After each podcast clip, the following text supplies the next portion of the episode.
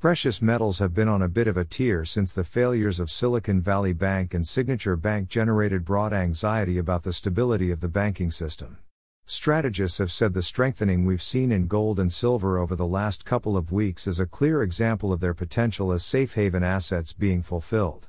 Will the upward price momentum generated by safe haven reactions be sustained over a longer period? That may depend on how fiscal and or monetary policy evolves. For example, the introduction of quantitative easing during the two thousand eight financial crisis helped to keep gold and silver running hot for years.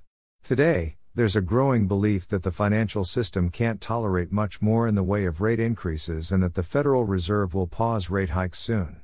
Some even suggest we'll see rate cuts in the not-too-distant future. But let's say it turns out that broader, metals-friendly changes to either fiscal or monetary policy do not result, and the quick reaction surge in metals prices we've witnessed recently does not translate to a new bull market for gold and silver. Would that mean there's no value in owning metals beyond the current tensions? To casual observers, that might seem like a reasonable conclusion to draw. But it could, in fact, be a very flawed assessment, for two reasons. One of those reasons has to do with the steady stream of global shock events we've had to endure for more than two decades now. The current turbulence generated by anxiety over the banking system is just the latest. Since the beginning of the millennium, there have been a large number of shocks to the economic and geopolitical foundations of our world. Viewed separately, each of these global shock events could be viewed as standalone justifications for owning perceived safe haven assets such as gold and silver. But given that these shocks came as though they were being fed on a conveyor belt, it might seem even more prudent to own precious metals as a core asset through the entire period. That approach looks even better when you recognize the impressive performance logged by gold over the past two decades. To better illustrate this idea, we're going to look more closely at the history of global shock events since the beginning of the millennium as well as the performance of gold over that same period. But there's an important part B to the onset of these global shocks that, in my opinion, additionally strengthens the case for making risk mitigation strategies a core component of a savings protocol. It's this: the evidence further suggests that even if we have reason to believe global shocks will be a regular feature of the economic and geopolitical landscapes, there isn't a reliable way of knowing what they'll be, in what way they'll manifest, or their ultimate degree of impact. In other words, if all someone does is assume global shocks will be visited upon us with some frequency, that alone may be more than enough justification for keeping in place a risk mitigation strategy such as owning precious metals. But when you additionally consider that every key characteristic of those shocks is largely unknown before they materialize, hence the fact they are shocks, it makes the case for keeping such a strategy in place even more compelling. Let's talk about all of this in more detail. Coincidence? Gold has climbed six hundred percent this millennium as global uncertainty has steadily increased. When it comes to global uncertainty, including global shocks, it's been quite a millennium so far. As it turns out, that's not just my opinion. There appears to be some evidence the last twenty years have handed us more than our share of political, geopolitical and economic difficulties. This is a look at the World Uncertainty Index, going back to nineteen ninety. Even a mere casual review of the chart reveals that global uncertainty, as measured by this particular index, has been trending upward since two thousand. The broader rise in uncertainty typically is fueled, in large part, by increases in both the frequency and intensity of more singular, discrete global shock events. A careful examination of the chart reveals several points along the trend line where uncertainty spiked on the basis of the sudden emergence of one or more of these shocks. For example, while you will notice a more gradual uptrend in two thousand and heading into two thousand one, the trend line spikes sharply in two thousand one and stays elevated through the outset of two thousand two. This spike corresponds with the two thousand one U S recession, the nine eleven attacks and the obvious and expected rise in tensions immediately following those attacks. Shortly thereafter, another even bigger spike in uncertainty occurred during the latter half of two thousand two and going into two thousand three. This jump corresponds to the outbreak of SARS, severe acute respiratory syndrome, the first pandemic of the twenty-first century, as well as the beginning of the Iraq War. Uncertainty appears to subside for several years following those events, but it doesn't return to its pre two thousand levels. A new normal, it seems, had been established. And then, in two thousand seven, another broad upward trend in global uncertainty begins, marked by several dramatic spikes that represent the advent of numerous global shocks.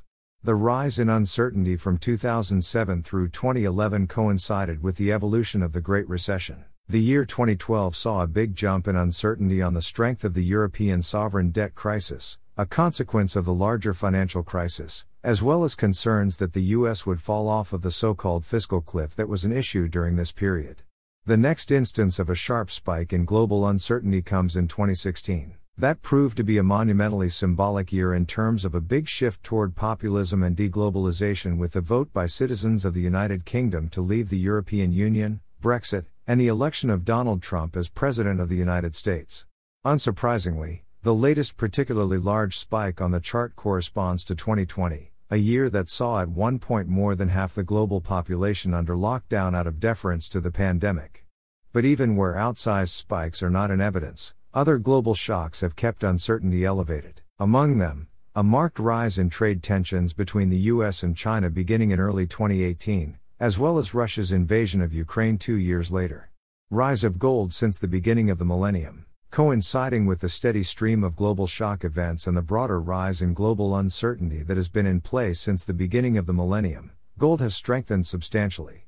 As the chart below illustrates, gold appreciated roughly six hundred percent from January two thousand one through the present. Let me be clear, it's not possible to prove in an absolute sense that a rise in global uncertainty over the past couple of decades is responsible for the overall impressive increase in the price of gold over the same period.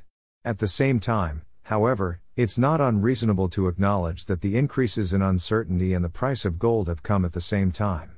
And you should feel free, as well, to draw your own conclusions about what relationship, if any, there might be between the two, particularly given the long-standing reputation of precious metals as safe haven assets, which I wrote about in some detail last week. The knowledge that gold has appreciated alongside a rise in global uncertainty may cause some people to consider adding precious metals to their savings or adopting any other risk mitigation strategy as an ongoing component of a retirement savings regime. But there's another feature of these shocks, beyond the expectation that they will keep on coming, that for some people could underscore the importance of being prepared for them at all times. I'm referring to the unpredictability of both when these global shocks will strike as well as how intense they ultimately will prove to be. Let's talk about that next. Former Treasury Secretary on global shock events, crises can be unpredictable in every way. The architects of the World Uncertainty Index said last year that global shocks are here to stay. In their assessment, there is no sign that the trends toward deglobalization and populism that have played such a big role in the rise of uncertainty over the last two decades are going to reverse anytime soon. What makes that outlook especially concerning is that there often is little or no forewarning as to when a global shock event will strike or how intense it may be. Some of the biggest global shocks of this millennium were, for the most part, complete surprises. nine eleven, the SARS outbreak and the COVID nineteen pandemic are three of the more obvious examples of shocks that hit with no real warning beforehand. The Brexit vote is another example of a global shock event that struck without warning, in the sense that although the referendum election itself obviously was not a surprise, the results were. Even well into election day, the consensus view was that a decision by U K voters to remain in the European Union would win by a landslide. The election of Donald Trump in twenty sixteen provides yet another example of a global shock surprise, at least to the extent one considers his election to be a global shock event. As was the case with the Brexit referendum, the twenty sixteen presidential election clearly was not unexpected, but Trump's victory was, in terms of consensus projections. Shortly after the results were known, Politico declared Donald Trump's win over Hillary Clinton to be the most stunning upset in American history. The two thousand eight financial crisis was a surprise to experts and policymakers, as well. Although a prophetic few had been warning that big trouble was just ahead, no one in positions of real authority at the time seemed to be saying it. In fact, Hank Paulson, who was Secretary of the Treasury when the crisis hit, said during a reflective moment in twenty eighteen that my strong belief is that these crises are unpredictable in terms of cause or timing or the severity when they hit. As for the current turmoil plaguing the banking system, that certainly can be called a surprise, too. The first real domino to fall was the collapse of Silicon Valley Bank two weeks ago. Yet just a month before its failure, Silicon Valley made an appearance on Forbes' twenty twenty-three list of America's best banks. Just four days before the bank officially fell, Silicon Valley crowed about the Forbes ranking on social media. Also a month before the bank collapsed, C N B C personality Jim Cramer was recommending Silicon Valley stock on his popular Mad Money television show. I could keep going, but you surely have the picture by now. Insofar as there's a potential lesson in this week's article for retirement savers, I would suggest that former Treasury Secretary Hank Paulson expresses it the best in the quote I shared a minute ago: "Crises are unpredictable in essentially every way, cause, timing and severity." Reasonable people may disagree as to whether that's really true in every case of a crisis. As I mentioned earlier, there were a handful of people who essentially predicted the financial crisis that Paulson says couldn't be predicted. Even at that, however, I actually think the historical record largely validates Paulson's view, and for those retirement savers who agree, it suggests the most prudent way to prepare for global shock events of any kind, of any severity, at any time, may be to keep risk mitigation strategies, such as owning precious metals, in place, rather than simply trying to anticipate when it is necessary to re-employ them.